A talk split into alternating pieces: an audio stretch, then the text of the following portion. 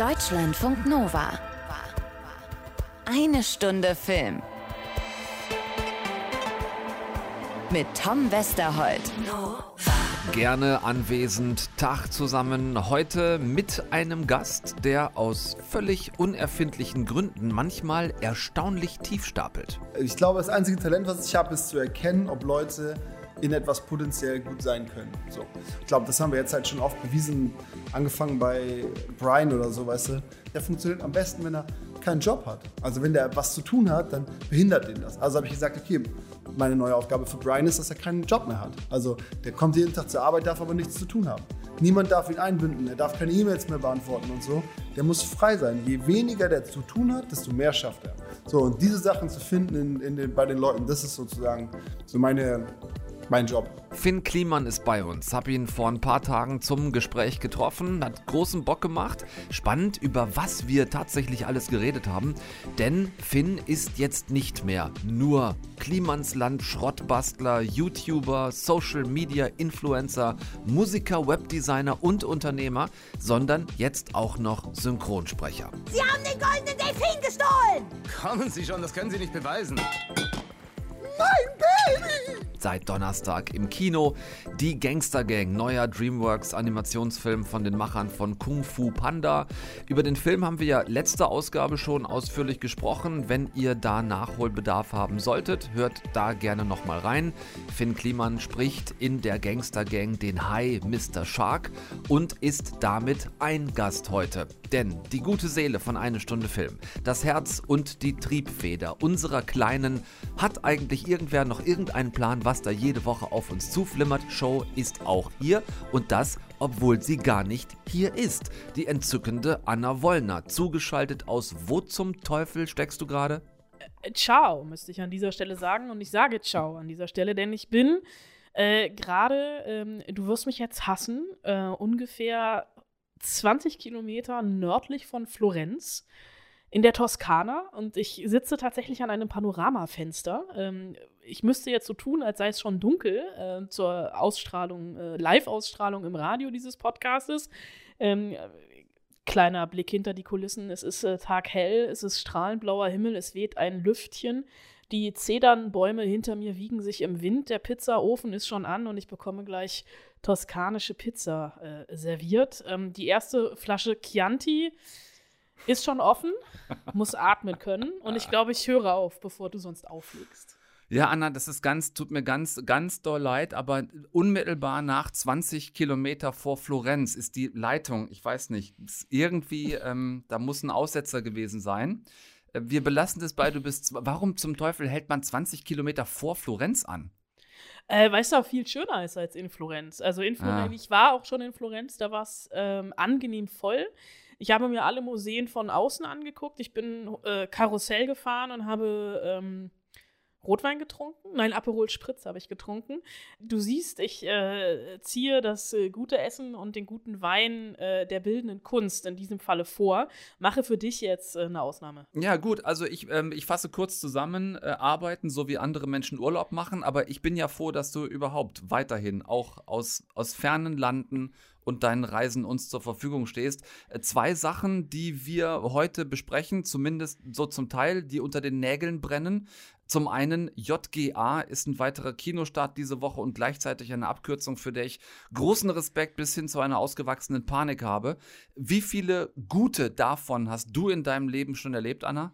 Kein einen, meinen eigenen.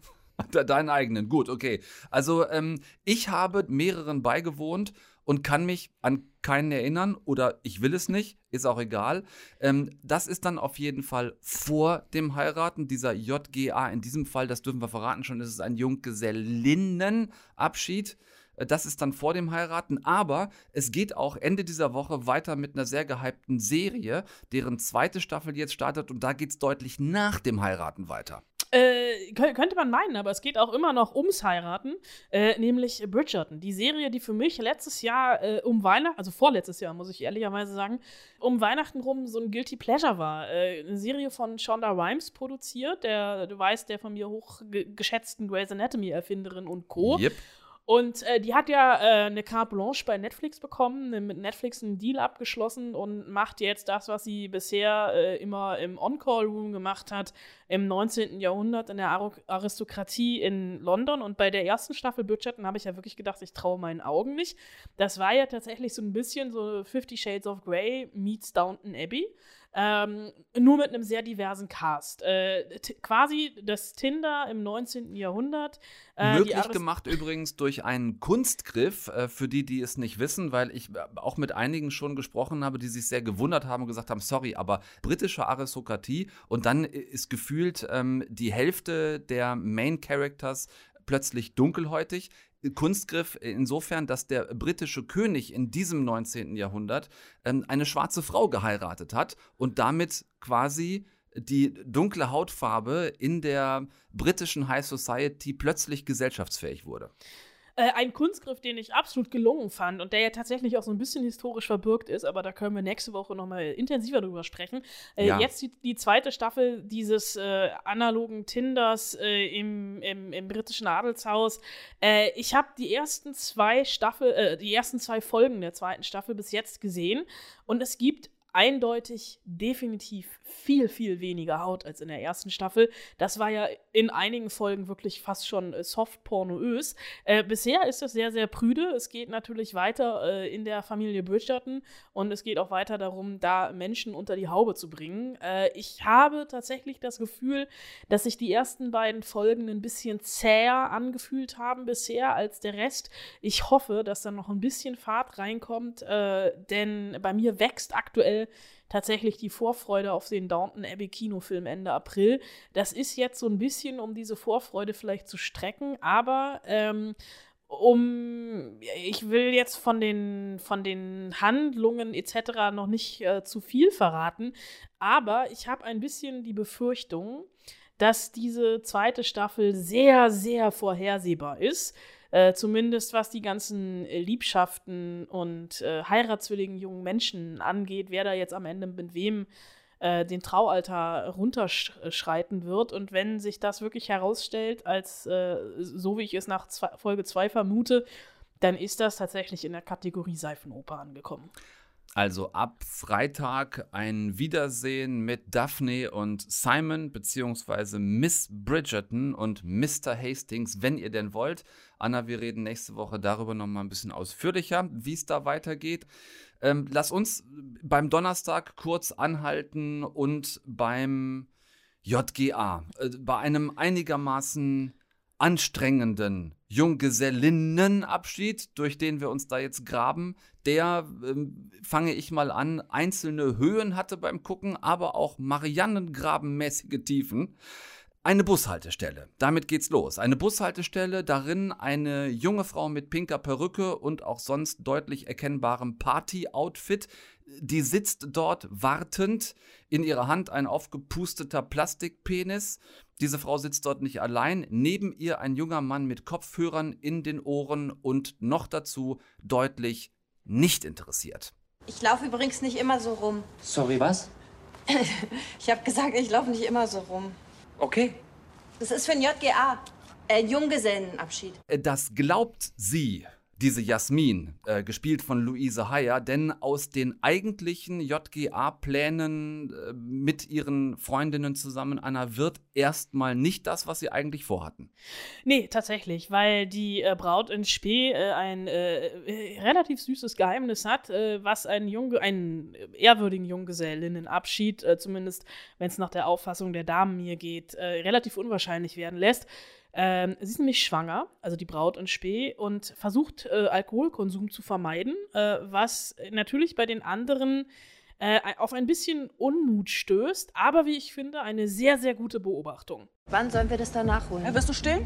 Ja, klar. Sehr gut. Ja, dann hat Jasmin recht. Wir können ja nicht vier Jahre nach deiner Hochzeit dein JGA nachholen. Vier Jahre? Ich werde doch nicht vier Jahre stillen. Ja, wirst du auch nicht. Aber in zwei Jahren wirst du wieder schwanger und dann wirst du wieder stillen weißt du noch nicht.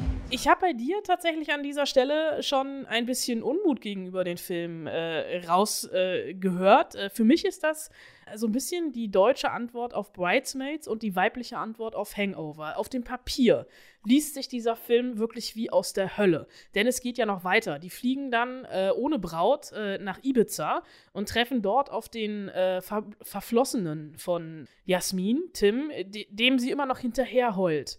Und äh, da wird das dann ähm, zu so einem ähm, durchschnittlich aus dem Ruder laufenden Junggesellen- und Gesellinnenabschied. Aber dieser Film ist meilenweit von Matthias Till Schweiger Schweighöfer entfernt. Ich habe wirklich große Angst gehabt, diesen Film zu gucken. Ich habe auf dem Boden gelegen vor Lachen.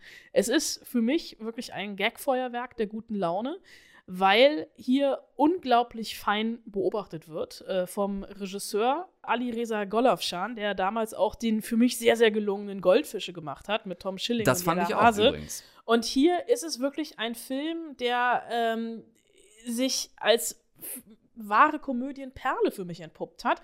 Das liegt zum einen am Cast um Luisa Heyer, Taneshia Abt und Teresa Ritzos, äh, der liebevollen Figurenzeichnung, diesem Jonglieren mit Klischees und zum anderen wirklich auch an den Dialogen, die mal subtil sind, mal voll auf die Zwölf und auch tatsächlich für mich mal mit sehr hochphilosophischen Abhandlungen über das Single-Sein sind. Bald gehen uns die Eier aus.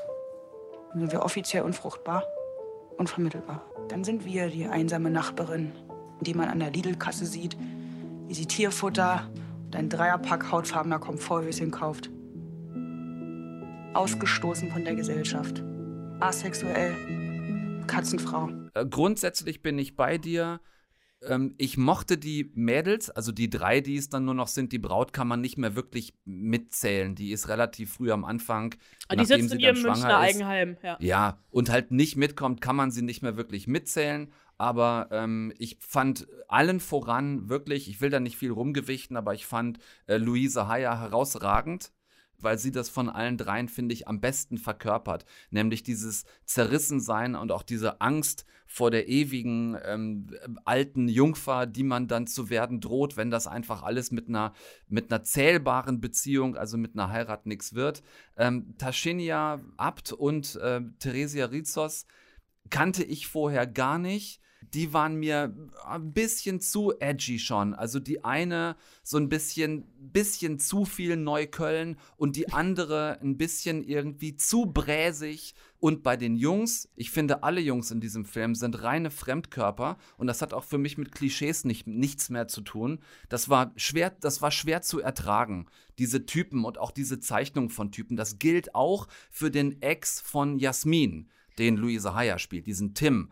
Auch Äh, der gespielt von Dimitri Schad. Typ. Ja, aber das ganz, ist das, ist ganz, das Sch- ganz schlimm besetzt, schlimm gespielt. Und ein Wort noch zu Axel Stein. Da habe ich nur gedacht, bitte gebt Axel Stein grundsätzlich keine Rollen mehr in deutschen Komödien. Ich habe eine Mischung aus Mitleid und Fremdscham. Ähm, es ist, es ist immer so schlimm dasselbe. Er ist immer und immer und immer wieder der behämmerte Sohn von Hausmeister Krause. Lasst den armen Mann in Ruhe. Axel Stein ist dieses Jahr auch 40 geworden. Ich finde, man darf den einfach in, in solchen Komödien, auf solchen Rollen in Zukunft nicht mehr besetzen. Das ist, das tut weh. Man darf ihn vor allem nicht mehr in rosafarbene Polohemden stecken. Ja, bitte nicht. Das, au- auch, auch, auch so weit würde ich gehen. Äh, ja, ich äh, kann dir zustimmen, insofern, als dass äh, die Männer auch Karikaturen sind von bestimmten Rollentypen. Aber, und das das finde ich das Schöne, lieber Tom, willkommen in meiner Welt. Normalerweise werden Frauen so dargestellt. Wir haben hier einfach mal eine Junggesellinnen-Komödie mit einem äh, genuin sympathisch oder auch edgy sympathisch Neukölln, ein bisschen zu bräsig Cast, der von Frauen Mhm. gespielt wird. Normalerweise sind die Frauenrollen die, die hier die Männer spielen. Und das fand ich auch das Schöne mal daran, dass, äh, dass äh, es, es fehlt noch ein Film, in dem es gleichberechtigt passiert. Aber äh, dieser, äh, die, es ist einfach mal ein Gender-Switch, mit dem du dann auch mal leben musst. Ja, das, das kann ich auch gut, Anna, aber ist die Lösung dafür, dass Frauenrollen über viele Jahrzehnte zurückliegen, gerade in Komödien, ähm, dass die, dass die äh, Stereotyp und, und flach und nur Love Interest und nur blöde waren teilweise, ist es denn dann die Lösung, das einfach nur platt umzudrehen und zu sagen, nee, nee, nee, nee, nee, jetzt sind die Männer dran mit platt, bräsig und blöde sein? Es ist nicht die Lösung, aber es ist mal ein Anfang, genau das zu tun. Und äh, mir, ich möchte jetzt nicht unbedingt sagen, dass ich mich mit den, mit den Frauen hier total identifiziere. Äh, mein Traumjunggesellenabschied, das habe ich auch immer gesagt, mein Traumjunggesellinnenabschied wäre eigentlich, äh, wir gehen alle in eine Bibliothek, lesen alle in Ruhe ein Buch und danach gehen wir ins Kino und ich muss mit niemandem reden. ähm, schön. Mein, mein eigentlicher Junggesellinnenabschied äh, war auch sehr schön. Es war einfach nur ein Mittagessen mit meiner Trauzeugin beim Italiener. Mehr, mehr möchte ich gar nicht. Also ich äh, will bitte nie in meinem Leben mit einem aufblasbaren Riesenpenis in der Hand durch äh, Kreuzberg laufen müssen. Aber äh, ich, ich, habe größtes Verständnis dafür. Es gibt im deutschen Kino viel schlimmere Junggesellinnen-Filme. Es gab mal einen furchtbaren von Sönke Wortmann. Der war so schlimm, dass ich den Titel schon wieder vergessen habe. Ähm, weil der wirklich jedes, äh, jedes Klischee äh, etc. mitgenommen wird. Aber weil hier so schön mit den Klischees gespielt wird und der Film am Ende eben auch eine Erkenntnis hat, die ich jetzt nicht sagen möchte, die ich aber sehr wichtig ja. finde, gerade aus weiblicher ja. Sicht. Und das ist auch der Moment, wo ich zwischendrin Angst hatte, dass der Film kippt, was er aber nicht tut. Also, ich werde nicht hinten dran hängen und sagen, geht auf keinen Fall in diesen Film, äh, weil das meiner Ansicht nach dann auch zu schlecht verkauft wäre. Ich würde es gerne so sagen, also von, von Anna werdet ihr reingeschickt ab Donnerstag in JGA. Ich formuliere ein bisschen um und sage, geht rein und wann immer ihr seht, dass die Jungs möglicherweise eine etwas längere Szene haben, nutzt diese Szenen, um pinkeln zu gehen oder neue Getränke zu holen. Für einen lustigen Abend mit Freunden im Kino bietet sich JGA am Donnerstag auf jeden Fall an. Wenn man von den paar Unerträglichkeiten absieht, bleibt eine Menge sehr Lustiges über. Lustig ist mein Stichwort, um dich für heute zu verabschieden, Anna. Bisschen mehr Bridgerton haben wir schon gesagt, machen wir nächste Woche noch. Ähm, wie geht's bei dir lustig weiter die nächsten Tage? Äh, ich wollte noch hinzufügen, ich habe JGA nüchtern gesehen. Äh, ich ich äh, breche hier kurz vor Florenz meine Zelte ab, wechsle über Bologna an den Gardasee. Äh, vielleicht bringe ich dir auch ein Stück Mozzarella mit oder Burrata, die wir, die wir hier jeden Abend essen. So, dann, äh, wenn du Mozzarella mitbringst, dann versuch ihn halbwegs zu kühlen. Ansonsten spricht er vielleicht mit mir, wenn ich ihn auspacke. ich äh, wünsche dir eine wunderbar zauberhafte Zeit. Ähm, freue mich, wenn du gesund und heile zurückkommst. Und schicke dir ein, ein gut gelauntes, fröhliches Ciao ragazzi Richtung ähm, Fiorentina. Grazie, äh, arrivederci, salve und ciao. Deutschlandfunk Nova. Eine Stunde Film. Hey, seht mal, eine Katze, die auf einem Baum festsitzt. Also was gibt es Einfacheres als das? Nun, was würde bei euch in diesem Szenario das gute Kribbeln auslösen? Sie zu fressen? Deswegen habe ich auch immer zwei Scheiben Toast auf Tasche. Nein, ich will, dass ihr sie... Vermöbelt, häutet, filetiert, kurz anbratet, sie rettet. Oh, ja, klar. Ihr kleinen Kätzchen. Seit Donnerstag im Kino zu hören, Finn Kliman als Mr. Shark in Die Gangster Gang. Macht er wirklich richtig gut. Ich bin ja, wie ihr vielleicht schon mal rausgehört habt, ein kleines bisschen mehr als extrem skeptisch, wenn irgendwelche Sprechrollen in Animationsfilmen an irgendwelche Influencer regelrecht verschachert werden, nur weil man sich als einigermaßen verpeilter Filmverleih ernsthaft verspricht, dass deren 1,5 Millionen gekaufte Follower natürlich dann alle in den Film reinrennen. Ich meine, ernsthaft. Wie blöde kann man eigentlich sein? Aber egal, es wird immer wieder gemacht. Influencer kriegen auch noch Synchronrollen für Filme hinterhergeschmissen, anstatt sie den ausgebildeten SynchronsprecherInnen oder SynchronschauspielerInnen zu geben, die das gelernt haben. Ich schweife ab, es ist ein Reizthema für mich. Finn Kliman macht es aber tatsächlich hier wirklich gut. Vielleicht ist der auch einfach ein Naturtalent in ganz vielem. Ich meine, es gibt ja auch so Menschen. Getroffen haben wir uns vor ein paar Tagen, leider nicht in meinem rollenden Podcast-Studio, dem Podcar One. Das hätte ich schön gefunden, es ging nicht würde ein bisschen zu weit wegführen, woran das alles gelegen hat. Ähm, deshalb, nur zur Erklärung für euch, klingt das Interview auch nicht so schön wie das mit Friedrich Mücke von letzter Folge. Nö, wir mussten uns ähm, in einem Hotel-Konferenzraum treffen mit der ungefähren Akustik des Kölner Doms. Da müsst ihr jetzt mit leben. Ich konnte es, wie gesagt, nicht ändern. Finn Kliman, hi. Hallo. Ja, endlich, wa? Hi. Hallo. Hi. Ach so. Hi. Ich hi. verstehe. Hi, hi, hi. Verstehst du? Ja. Wie konnte das denn passieren? Du als Hi. keine Ahnung, irgendwie ähm, gab es diese Anfrage, habe ich mir das durchgelesen und dachte so, okay, endlich mal was, was mich wieder interessiert. So. Hm, Ja. Man hat gekriegt, ja, ey, es gibt immer so viele Sachen, die so potenziell möglich wären auf dieser Welt, ne? Und dann kriegst du ganz viele potenzielle Möglichkeiten da. Aber man denkt immer bei ganz vielen Sachen einfach so, boah, ne, habe ich schon mal gemacht, habe ich schon mal so ähnlich gemacht oder so. Synchro hatte ich noch nie gemacht. So.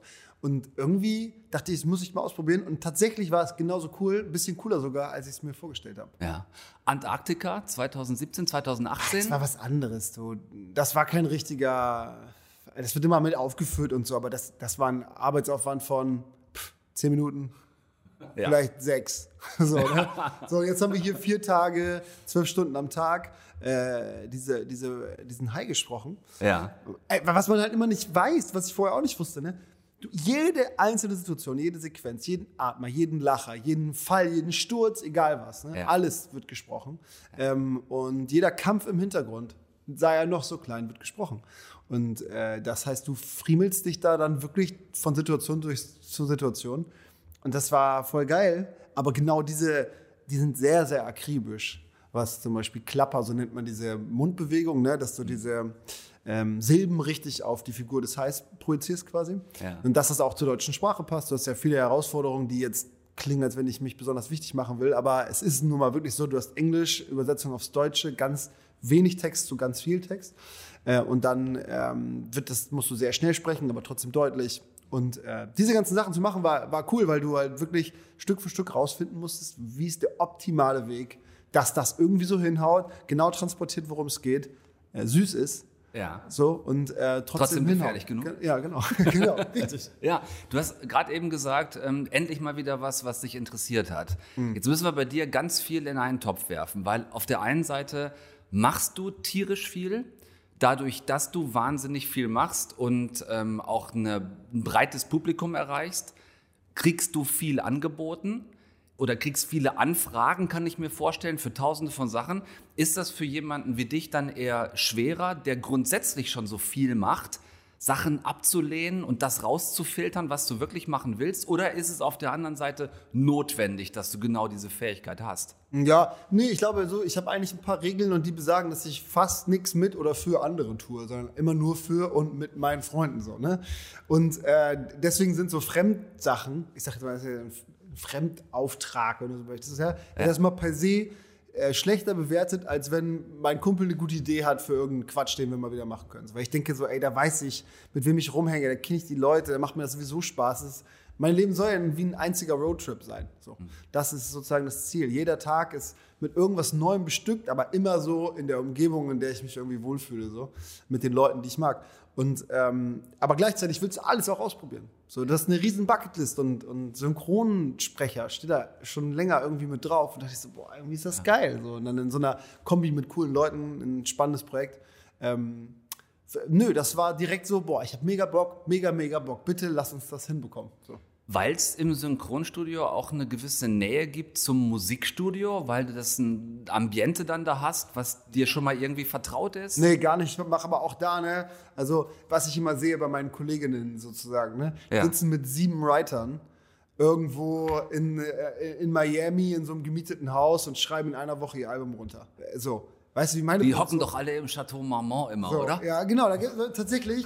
Also die sind immer in wunderschönen Objekten mit unfassbar vielen Menschen, die zusammen dann so ein Album produzieren. Wenn ich das mache, sitze ich ganz alleine nachts, völlig fertig, bei mir in einem kleinen, zweimal zwei Meter großen Raum, Ja. ähm, versuche meine Freundin nicht zu wecken und, und schreibe mir die Seele irgendwie aufs Papier. So. Ja, und Das ist ein ganz anderer Ansatz, weißt du. Ich bin immer ganz alleine. Für mich ist das purer Krieg, Musik. Und es gibt auch kein Studio. Ich hab, bin nie in der Soundbooth oder so. Ich sitze bei mir zu Hause, nehme Mikro in die Hand und singe das ein. So, ne? Ja. Ich, äh, es gibt nur eine Person, der ich meine Musik vorher zeige. Das ist ein Philipp Schwer, mit dem produziere ich die Sachen aus. Aber ich mache alles alleine. Produziere jeden Beat, jeden Text, mache das alles, nehme das auf, fahre damit dann nur noch in ein großes Studio, um gewisse Streicher oder so in echt dann nochmal aufzunehmen. Aber ich habe diese Entourage nicht oder so. Ich, hab, ich, ich kann das auch keinem zeigen. Ich will auch nicht vor irgendwem anders singen oder so. Völlig undenkbar. Ja. Ich würde auch niemals in so ein Red Bull Space Shuttle Studio fahren, um irgendwie Musik zu produzieren. Gar keinen Bock, dass mir jemand dabei zuguckt. So. Ähm, und ich brauche auch niemand anders dafür. Das heißt, es ist völlig anders, als Musik zu produzieren, zumindest für mich. Aber es gab Björn zum Beispiel, der hat hier Regie geführt. Weißt du, das ist so ein Synchro-Superstar. Der macht die ganzen Marvel-Sachen, spricht Jax bei Sons of Anarchy und und und so. Ähm, Star Wars, bla bla bla, der spricht alles. Und der hat mich da in die Hand genommen. Und für, für, mit dem war das so ein bisschen so wie ein kleiner Papa, weißt du, der dich dann in die Hand nimmt und sagt, komm, wir schaffen das schon und so. Und das war eine super intime, kleine Beziehung. Du sprichst das da ein Hm. und er sitzt im Hintergrund und lobt dich die ganze Zeit, damit du bloß nicht abbrichst. So. Genau, richtig. Ja, genau. Nee, das war total, hat super viel Spaß gemacht, aber ist irgendwie mit nichts zu vergleichen, weil du so einen ganz klaren Anspruch an das Ergebnis hast. Ja. Und musikalisch ist es ja äh, 100% subjektiv, das muss am Ende nur mir irgendwie gefallen, weißt du? Da habe Ja. ich nicht so ein, ah, das muss aber so klingen und der hat das aber so vorgegeben, sondern es ist immer grüne Wiese, ich habe gar nichts und muss mich gegen mich selbst duellieren, bis ich ein Ergebnis habe. Und dann stell mir das gerade vor, dann sitzt du da alleine nachts in deinem Studio, schreibst dir die Seele aus dem Leib, wie du selber sagst, und dann fehlt am Ende die Hook. Jo, exakt. Willkommen in meinem Ist das Leben. das, was passiert? Ja, tatsächlich. Also, ey, oh- ohne Scheiß jetzt, das ist auch wirklich so, das ist, ähm, das ist jetzt nicht, mir macht das gar keinen großen Spaß. Das ist nur Krieg. So. Aber ich muss du aber das mit irgendwie führen machen. musst. Genau, ich muss das halt machen. Ja. So, und ähm, das, das ist halt nicht so, wie, wie man sich das vor. Klar, bei Shirin David oder so, ja, die fährt mit ihren Freunden ein Cabriolets durch Miami. So, das ist ja die Wahrheit, ne? Die Ja. arbeitet auch hart an ihrer Mucke. Ja, ja, ja, aber die genießt das auf eine andere Art und Weise. Und ich bin wirklich mit mir alleine. Es ist halt so, als wenn ich mich so ins Exil sperren würde und mich die ganze Zeit auspeitsche, bis ein fertiges Album da ist. Ja, du sagst Shirin David, ich sag, wo ist dein Tee? wo, ist, wo ist dein Tee? Wo ist der Finn Kliman Tee eigentlich? Ja, genau. Jeder der- macht Tee heute. Ja, das stimmt. So, von der, von der Musik, die du machst, ganz alleine und dann, ich habe das nochmal so gedacht, weil wir müssen das kurz den Leuten erklären, die vielleicht äh, dein, dein letztes Album nur nicht so gut kennen. Das ist direkt dein Opener-Song, die Hook. Und ich habe so ein bisschen gedacht, ähm, pseudo-küchen-philosophisch, ist das so ein bisschen Story of your life, wenn dein Leben so voller Strophen ist, weil du so viele Sachen machst, so viele unterschiedliche Strophen. Ist das dann manchmal schwerer, die Hook zu finden oder Hey. noch zu sehen? Sehr philosophisch, aber ja, vielleicht ist es so, ja. Also eine Überschrift über das, was ich mache, zu, zu setzen, ist generell echt super schwer und fällt auch immer in Gesprächen mit Menschen wie dir schwer, irgendwas überhaupt zu greifen, weil die meisten, gerade in Deutschland, ne, Otto Walkes, ja, das ist der Typ von diesen Elefanten. Und der kommt Ja. da halt auch nicht raus. Und ich fand das schon immer so blöd, dass man nur eine Sache sein darf, dass man nur für eine Sache bekannt sein darf und so. Und da kämpfe ich mein ganzes Leben schon gegen an. Wird sich niemals ändern. Ich bin halt für alle Leute und werde ich immer bleiben, dieser YouTuber, der irgendwie Sachen baut. Punkt. Und ähm, ey, kann ich so viel machen, wie ich will? Ich glaube, es gibt immer Leute, die verstehen das dann. Es gibt Leute, die dann irgendwie die Kunst in bestimmten Dingen erkennen oder, oder sehen, das kann auch mehr sein, das akzeptieren. Ich glaube, das wird auch freier, aber es bleibt am Ende so, dass man eigentlich für eine Sache bekannt ist und wenn du klug bist, bleibst du dabei und machst nur das. So, ich finde es einfach nur tierisch langweilig und kämpfe lieber mit Leuten darüber, dass ich auch mehr sein darf als, als das, was, ich, ähm, was sie wollen, dass ich bin. So viele Anschlussfragen in einer. Ich versuche das ein bisschen zu sortieren. Ja. Ähm, es ist bei dir nicht möglich, eine Überschrift drüber zu schreiben. Selbst Wikipedia schafft das nicht. So, und die geben sich echt doll Mühe. Laut Wikipedia bist du deutscher Webdesigner, Unternehmer, Musiker, Autor und YouTuber natürlich. Jetzt definitiv auch noch äh, Synchronsprecher dazu. Man hat so ein bisschen das Gefühl, es wird langsam einfacher, das aufzuzählen, was du nicht bist. Hirnchirurg ist er noch nicht. Nee, ja. So, ansonsten macht ihr fast alles im Klimansland. Ja, aber ich will mich da auch an ein Gehirn rantrauen, ehrlich gesagt. So, wenn mich jemand lässt. Das ist nämlich die Frage. Bei dir scheint es so wirkliche Limits auch nicht zu geben. Also, das ist ja auch fast schon wieder so ein, so ein Hollywood-Ding, ne? So, if you can dream it, you can be it. So, also, wo machst du denn zum Beispiel, um dich nicht total zu verzetteln? Wo ziehst du denn mal einen Strich zwischendurch? Oder gibt es den wirklich nicht? Ja, immer da, wo ich keinen Bock habe, irgendwas zu tun. Ne? Ich glaube, es ist relativ einfach. Also, Lust ist der Motor. Ja, voll. Das ist ja wirklich so. Also ich glaube, das ist ein extrem guter Berater für all die Sachen, die man so macht. Wenn man da wirklich Bock drauf hat, so, dann wäre es doch doof, es nicht zu tun, weil dann bereust du immer, dass du es nicht gemacht hast. So. Und äh, an der Stelle stehe ich immer mal wieder, dass ich das entscheiden muss. Plus, na klar, irgendwann ist es eine Zeitfrage. Aber ich habe jetzt auch schon relativ viel Zeug abgehakt und ich habe ein paar Sachen da drin gefunden, die ich mag und die mache ich weiter. Und andere, die ich nicht mochte, nimm dir mal Schauspielerei zum Beispiel, ja, hasse ich. Ja. So, ist einfach gar nicht mein Ding, ne? Skript, Text lernen, 5000 Leute wuseln um mich rum, irgendwer schminkt dir die ganze Zeit dein Gesicht und achtet darauf, dass jeder Fussel an dir irgendwie perfekt sitzt. Ständig so. musst du warten. Du musst super viel warten, genau. Ja. Ähm, und du bist auch extrem vielen Leuten ähm, eine gute Leistung schuldig. Ja. Also selbst den Typen in der letzten Reite, der mit dem Hazer da im Hintergrund durch den Wald läuft, dem bist du halt schuldig, dass er das nicht noch zehnmal machen muss. Ja. Das war so wie, ich konnte den Druck früher beim, beim Film, beim Skaten auch nicht ab. Ne? Wenn ich einen Kumpel hatte, der einen Trick filmen wollte und ich habe da 100 Versuche für gebraucht, dann wusste ich, boah, der Junge sitzt seit drei Stunden und macht immer wieder das Gleiche. Es tut mir so. Ich will ihn jetzt, ich muss ihn jetzt stehen, sonst dreht er durch. So, und diese Verpflichtung anderen gegenüber, die stresst mich immer voll. Deswegen mache ich äh, ganz viel komplett alleine. Ich denke so, nein, da muss ich jetzt halt eben dieses Foto selber bearbeiten, weil dann wartet da keiner auf meinen Input und sagt immer so. Ne? Ähm, genau, aber danach entscheide ich halt total viel. Also so die Sachen, die ich wirklich interessant finde, die mache ich jetzt noch und alle anderen einfach nicht. Wenn du dir am Ende, so wie du sagst, dann nur selbst Rechenschaft schuldig bist und dich quasi nur vor dir selber verantworten musst, vor dem, was du machst, macht dich das auch immuner gegen Kommentare aus dem Netz? Weil das ist ja was, dem du dich, ihr euch massiv aussetzt. Ne? Irgendwie, weiß ich nicht, steuerst auf eine Million äh, Follower bei Instagram zu, ihr habt hunderttausende Abonnenten auf euren YouTube-Kanälen und wir wissen alle, die Leute, die kommentieren, sind oftmals die, die sagen, ihr seid scheiße, ihr stinkt, hört auf, so, ne? Stinkt. Ja, ich weiß schon, was du meinst. Ähm, äh, ja, nervt natürlich auch. Also, ähm, aber was soll man machen? Ich weiß nicht, du musst das, glaube ich, wirklich einfach wegstecken. Und, und bei, über viele Sachen kann man auch, also die musst du einfach ignorieren. Es, es nervt wirklich, aber so gerade jetzt, ich hatte so eine Phase, da war eigentlich durchweg alles immer positiv und es hat sich an meiner Einstellung zum Leben und die, die Dinge, die ich tue und wie ich sie tue, gar nichts geändert. Es ist genauso positiv, wie es immer war. Aber Leute sind auf der Suche nach kleinen Federn, Macken, äh, versuchen irgendwas aufzudecken, was es nicht gibt oder keine Ahnung was. Äh, eigentlich könnt ihr dir ja primär leid tun, weil die haben sehr viel Zeit, sich damit zu beschäftigen, anstatt selber mal irgendwas Cooles zu machen. Ja. Aber äh, ja, ich, ich glaube, es gehört irgendwie dazu. Nervt mich trotzdem. Also es nervt mich so sehr manchmal, dass ich denke so, boah, ey, da mache ich halt nichts mehr. Oder ich mache weiterhin alles, aber ich zeige es euch dann halt einfach nicht mehr. So, Ja. dann, dann halt nicht. Das war ja nett gemeint, so, weißt du. Das hat noch nie irgendwas gekostet oder so. Du, du musstest ja fürs Klimastand oder diese Videos. Wir begleiten Leute seit sechs Jahren mit ein bis zweimal die Woche, schenken wir denen Sachen. Und das ist doch eigentlich nett. Denke ich Ja, eigentlich. so. ja, klar, Ahnung. ja, Äh, weiß ich nicht so. Also ich finde auf jeden Fall Leute primär cool dafür, dass sie das machen. Ähm, und ich gönne allen, die es so gibt, eigentlich alles, was sie so bekommen. Ja. Weil ich es schön finde, dass Leute auch belohnt werden auf den Wegen für irgendwas, weil weißt du, was das mit denen macht? Die machen dann noch mehr und coolere Sachen. Und was habe ich davon? Ich kann die sehen, ich kann zuhören. Ich freue mich über jeden Menschen da draußen, der Musik macht, damit erfolgreich ist, weil dann macht er mehr Musik. Und mehr Musik ist per se erstmal gut. Dabei kann dann immer eine Perle sein, die mir gefällt und so. Ich finde, die Förderung von Menschen generell ist der viel bessere Ansatz, als sie die ganze Zeit, nur weil äh, sie nicht in dein Genre passen oder so, fertig zu machen. Bringt einfach nichts. Ich glaube, ganz einfach runterzubrechen ist das in bestimmt 90 Prozent aller Fälle auf Neid. Das sind Leute, die da hocken, die sehen, was ihr macht und die finden in erster Linie nicht scheiße, was ihr macht, sondern die finden scheiße, dass sie das nicht sind. Dass sie das selber nicht machen. Ja, deutsche Attitüde, da sagen ja auch immer alle voll ganz gerne. Ich glaube, es ist eine Sache, die man, die, davon bin ich ja auch nicht ganz frei. Ne? Ich versuche mich dann immer nur ähm, zu beruhigen.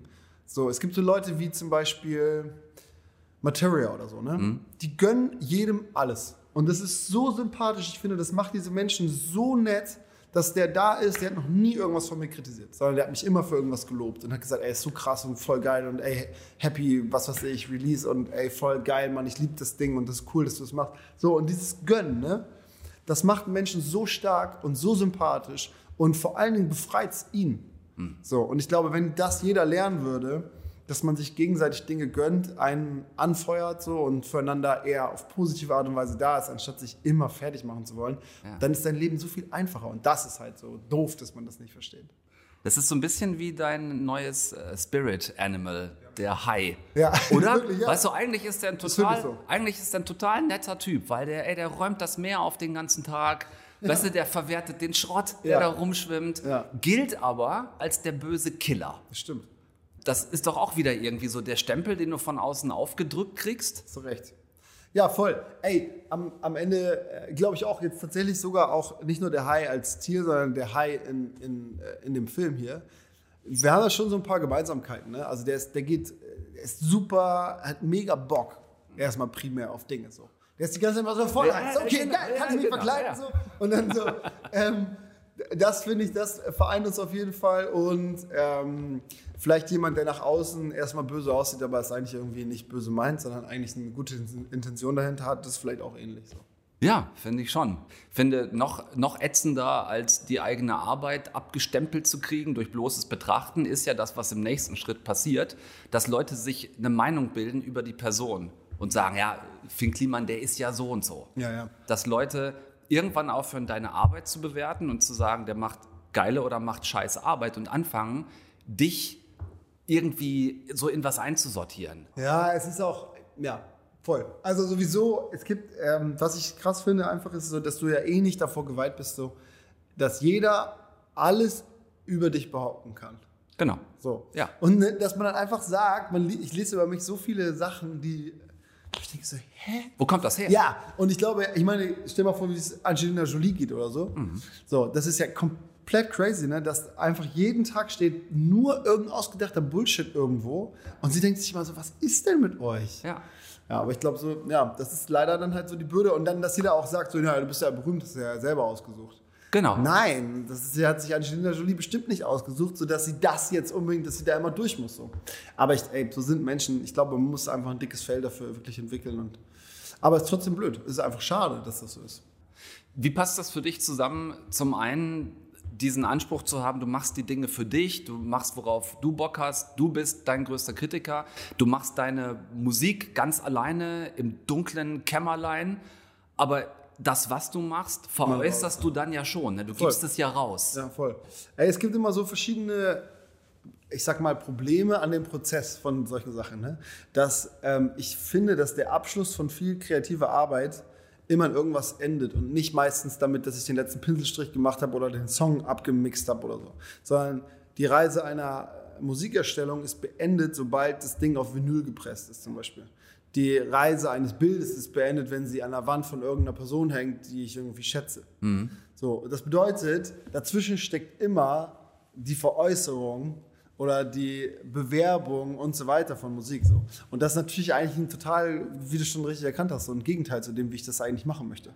Aber irgendwie ist das für mich erst abgeschlossen, wenn, wenn es diese Vinyl gibt. Und irgendwie ist das auch ein total krasses Gefühl, dass du das Leuten in die Hand gibst und die hören das, um sich gut, schlecht, traurig, wohlig, wie auch immer zu fühlen. Und die benutzen das jeden Tag. Und du siehst das ja, dass es Millionen Streams zeigen, das Millionenmal wurde das gehört von einer Person, die darin irgendwas sieht und für die das irgendwas ist. Und ähm, das ist natürlich irgendwie der einzige Abschluss für sowas. Sind in der Vinyl, die du abgibst, sind da deine Fingernägelrillen drin, weil du dich dran geklammert hast? Oder kannst du die Vinyl und das fertige Bild, kannst du das dann gut abgeben, wenn es für dich fertig ist? Ja, also irgendwie fiel dann immer so die, nach der Fertigstellung fiel das alles nicht mehr so schwer. Also klar, da gibt es tausend Fragen. Ne? Ich bin natürlich perfektionistisch, so wie jeder so. Ne? Die Farbe, der Schriftzug, bla bla bla. Du hast ja alles gemacht. Das heißt, es ist so wie in der Schule, ja, warst du immer in irgendwelchen Kursen. Und ähm, wenn du dann, schlecht drin warst, dann konntest du dem Lehrer und so weiter die Schuld geben. Wenn du aber äh, ab dem Abi oder so musste man ja so Kurse selber wählen. Hast du gesagt, nee, ich bin ja gut in Mathe, deswegen mache ich Mathe-Leistungskurs. Wenn du dann abgekackt bist, dann war es deine Schuld, weil du hast dir den ausgesucht. Ne? Und so ist Ja. es bei der Musik nur. Jede Abzweigung, die ich genommen habe, jeder Ton, jeder Satz, jedes Wort, die Farbe von der Vinyl, das Bild, der Text, alles, alles ich entschieden. Und wenn das dann schlecht ist, habe ich eine falsche Entscheidung getroffen. So. Und da ist natürlich dann schon krasses Geißeln auf jeden Fall in dem Prozess, dass du immer halt sagst, oh Gott, war das jetzt richtig? Weiß ich nicht. War das jetzt richtig? Weiß ich nicht. So. Und von daher ist es dann krass, wenn du durch diese komplette Reise, die ja über Jahre dauert, durchgekommen bist. Am Schluss hast du was gemacht, was Leute nicht scheiße finden. Das ist schon ein riesen Jackpot auf jeden Fall. Ja. Ja. Bist du deshalb so ein guter Chef? Ihr könnt das nicht sehen, ich male hier gerade so alberne Anführungszeichen in die Luft, wie man das so macht. Ja. Guter Chef ähm, im Klimansland, weil du jeden von deinen Leuten, die du einlädst, die ihr einladet, da mit euch zu sein, weil du jedem genau das Gleiche zusprichst, wie du es für dich selber Ja, tatsächlich. Also, äh, ob ich das jetzt besonders gut mache oder so, müssen andere bewerten. Aber ich, ich habe, ich glaube, das einzige Talent, was ich habe, ist zu erkennen, ob Leute in etwas potenziell gut sein können. So. Und dann rauszufinden, in was können die denn gut sein, weil das hat in den seltensten Fällen was mit deinem Schulabschluss oder deiner Ausbildung oder deiner Note, damit hat sowieso nie irgendwas zu tun. Hm. Äh, und dann rauszufinden, okay, darin sind die gut im Alltag. Es kann manchmal sein, dass du dir wahnsinnig guten Namen merkst und mit Leuten extrem gut umgehen kannst. Dann bist du zu irgendwas berufen, wo das super wichtig ist. Und dann ist meine Stärke, rauszufinden, was ist das bei den Leuten und was können sie jetzt bei mir hier in diesem Team machen und worin können sie aufgehen. So. Und ich glaube, das haben wir jetzt halt schon oft bewiesen, angefangen bei Brian oder so, weißt du, der ist eigentlich, der hat irgendwie Schaufeln repariert und so, irgendwie als äh, äh, Metaller da. Äh, und dann hat er aber mega Fotos gemacht und konnte dazu witzige Geschichten erzählen. Und ich so, ey, du, du, musst irgendwie unseren Social Media Kanal und so. Dann hat er das gemacht. Ja. Jetzt geht die Reise weiter. Dann hat er da halt viele eigene Sachen betreut. Also habe ich gedacht, ey, du bist eigentlich Redaktion, Alter, musst du mal was machen hier. Und er so, ja, ich weiß auch nicht. Ich so, ey, pass auf, hier ist dein festes Budget, mach was du willst. So, ich glaube, du brauchst Freiheit. Das ist es. Ne? Und auf dem Weg dahin habe ich immer gemerkt, der funktioniert am besten, wenn er keinen Job hat. Also wenn der was zu tun hat, dann behindert den das. Also habe ich gesagt, okay, meine neue Aufgabe für Brian ist, dass er keinen Job mehr hat. Also der kommt jeden Tag zur Arbeit, darf aber nichts zu tun haben. Niemand darf ihn einbinden, er darf keine E-Mails mehr beantworten und so. Der muss frei sein. Je weniger der zu tun hat, desto mehr schafft er. So, und diese Sachen zu finden in, in den, bei den Leuten, das ist sozusagen so meine, mein Job. Es gibt das Klimansland, es gibt deine Musik, es gibt nebenbei auch noch das Hausboot, das du mit äh, Olli Schulz sehr unterhaltsam auf Netflix zu sehen ausgebaut hast. Mhm. Das war auch äh, eine einigermaßen Kraftanstrengung. Hast du da Prioritäten? Läuft das alles gleich bei dir? Ja, ja, also wir machen ja noch also hinter der, hinter der Kulisse und so gibt es immer so Prioritäten, in der ich dann sage, okay, jetzt zum Beispiel ist Global Tactics Zeit, wir bauen so, machen für die halbe deutsche Musikindustrie Klamotten in Portugal und so, haben ein großes Lager, weißt du, in der Nähe von Köln, machen Fulfillment, da arbeiten 50 Leute, packen die Sachen, verschicken die am Kundensupport. Wo es euch um Fair Trade geht und genau. um Fair Employment und all solche Sachen. Genau, und dann, haben, dann ist halt so, dann gibt es so meine zweimonatige Phase, wo ich denke, okay, jetzt müssen wir jetzt mal hier Lager automatisieren, Warenwirtschaft bauen, Shop-Anbindung programmieren, Dinge, Prozesse automatisieren. Wir brauchen ein neues Auto, wir müssen ein Doku machen über, lassen Segelschiff chartern und Klamotten aus Portugal damit herbringen und so weiter. So, und dann ist das abgehakt, das läuft, ich übergebe das, die machen weiter. Danach kommt die nächste Phase. Dann machen wir mit LDGG äh, Ferienwohnungsvermietung sanieren und erhalten alte Immobilien. Ich habe so einen alten so ein Erholungscenter der DDR gekauft, was es da früher gab, ein Wasserturm, das kleinste Haus Deutschlands, also verrückten Scheiß. Und dann habe ich einen Handwerksbetrieb dazu gegründet. Wir sanieren diese Buden, bauen die aus. Jetzt haben wir Architekten dazu geholt. Also alles in unserem Team. Wir haben in fünf Monaten ein 15-köpfiges Team da zusammengestellt mit Interior-Designern, Architekten und, und Bauleitungen ähm, und produzieren jetzt eigene Möbel und richten die aus, statten die aus, vermieten die Wohnung, die Häuser. Das Hausboot ist da zum Beispiel jetzt auch mit bei. Ja. Äh, mit so einem System, wo du sagst, du kannst super subventionierte Mietpreise hast du und dann kannst du mehr zahlen, wenn du willst. Und dieses Mehr wird von der deutschen Tafel verwaltet, da können Leute Urlaub machen, bei denen das am Ende des Jahres halt sonst nie für Urlaub reicht und so. Ja. Und das mache ich dann drei, vier Monate und sage, guck mal, jetzt machen wir hier mal Dampf drauf und wir brauchen den und den und den und den, stelle ich die alle ein ähm, dann konzipieren wir die Zukunft. Und dann gehe ich da wieder raus und mache das nächste und so. Also das ist mein Leben. Immer so viele Fokuspunkte an verschiedenen Stellen, ja. Ich habe in diesem Augenblick gerade sämtliche Hoffnung verloren, dass dir jemals langweilig wird. Ich glaube, das wird nicht passieren. Ähm, ihr könnt Finn Kliman im Kino hören als äh, sehr lustigen Hai in die Gangster Gang. Ich danke dir sehr fürs Gespräch, Finn. Ich habe versucht, irgendwie über ein paar Dinge mit dir zu sprechen, die ähm, Matze Hilscher im November in über zwei Stunden, 17 Minuten Gespräch mit dir vergessen hat. Ja. Der hat ja fast nichts übergelassen in eurem letzten Gespräch. Ja. Äh, danke dir für den Besuch in eine Stunde Film. Wünsche dir alles Gute und hoffe, wir sehen uns zu einem äh, spannenden Projekt mal wieder. Geil, sehr gerne. Würde mich auch freuen. Danke dir. Ciao. Deutschlandfunk Nova.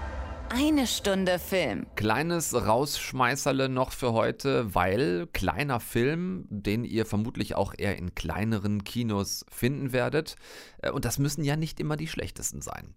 Come On, Come On heißt er, ist ein kleines Familiendrama in Schwarz-Weiß mit Joaquin Phoenix in der Hauptrolle. Also, wie soll ich dich jetzt nennen? Papa oder Dad oder Johnny? Nenn mich, wie du willst. womit du dich am wohlsten fühlst? Keine Ahnung. Ich bin's nicht gewohnt, sowas auszusuchen. Vielleicht gehen wir das Ganze einfach langsam an. Und. Und. Und, und warten, wie sich's anfühlt. Mhm, ja. Joaquin spielt den Radioreporter Johnny, der plötzlich auf seinen so sechs oder sieben Jahre alten Neffen Jesse aufpassen muss, weil sich dessen Mutter gerade um den Vater von Jesse kümmern muss, um ihren Mann. Der ist ähm, psychisch schwer krank und muss jetzt in eine Klinik, das geht zu Hause alles nicht mehr und so landet also der kleine Junge Jesse bei seinem Onkel Johnny. Dem passt das allerdings gerade eigentlich überhaupt nicht wirklich in den Kram aus zwei Gründen. Zum einen steckt Johnny gerade zusammen mit einer Kollegin mitten in einer sehr arbeitsintensiven Reportage. Die beiden fahren quer durch Amerika und interviewen Kinder des Landes zum Thema Zukunftsängste. Das sind soweit ich das erkennen konnte, dann auch tatsächlich dokumentarische Szenen. Also diese Kinder haben keine Texte auswendig gelernt, sondern das sind wirklich Kinder, die befragt worden sind. So wie seht ihr eure Zukunft? Wovor habt ihr Angst? Und darin verpackt Regisseur Mike Mills wiederum für seinen Film äh, alles, was irgendwie gerade gesellschaftlich aktuell und relevant ist, von Klimakatastrophe über Kriege bis hin zur klaffenden Wohlstandsschere in der US-Gesellschaft. Also da steckt Johnny zum einen drin in dieser Reportage und zum anderen kennt er seinen Neffen Jesse auch kaum weil Johnny und seine Schwester die letzten Jahre nicht das allerbeste Verhältnis miteinander hatten. Das merkt man auch immer unterschwellig, wenn die beiden miteinander telefonieren. Sag mal, hat er, hat er vielleicht sowas wie ein Schlafproblem? Ach, er war wahrscheinlich nur überdreht. Hast du ihm Zucker gegeben oder irgendein Mist auf deinem Computer angucken lassen? Nein. Nein. Das macht ihn zappelig, Das weißt du? Du bist das alles Warum gewohnt. so viele Kratzer? Gar nichts bin ich gewohnt. Manchmal habe ich sogar richtig satt. Neffe und Onkel müssen also jetzt aufgrund dessen, dass die Situation ist, wie sie ist, miteinander klarkommen. Und das ist dann wirklich brillant besetzt von Mike Mills, denn zum einen haben wir da Joaquin Phoenix, der dieses immer so leicht angestrengte, genervte, überforderte, ja irre gut drauf hat, das in vielen seiner Rollen schon gezeigt hat. Und Woody Norman auf der anderen Seite, zwölfjähriger Brite, ist ein absolutes Geschenk sowohl für den Film als auch für seinen Spielpartner Joaquin Phoenix, weil ich wirklich das Gefühl hatte beim Gucken, dass der diesem großen Hollywood-Star und Oscar-Gewinner wirklich völlig respekt und gnadenlos auf den Sack gegangen ist. Ähm, also dieser im Film deutlich jüngere Junge, der ist wirklich ein Pain in the Ass, aber das jetzt nicht auf so Komödien, äh, so Richtung Kevin allein zu Hause, sondern auf einer wirklich viel psychogeneren Ebene, viel niederschwelliger. Ähm, wirklich toll, die beiden miteinander. Hat mich der Film genervt? Ja, einige Male ganz erheblich, aber damit trifft er halt auch genau das, was er treffen soll.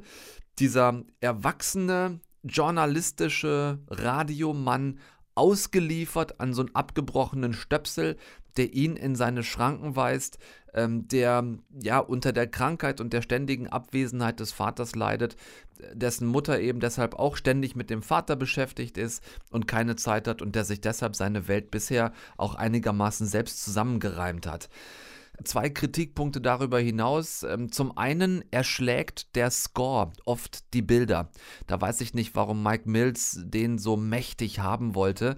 Ich finde gerade bei einem Schwarz-Weiß-Film, der äh, auf so einen kleinen Cast aufgebaut ist, ist es unnötig. Die Bilder an sich haben Schwere genug, die muss ich nicht noch so zukleistern mit ganz dicken Geigen und Bratschen.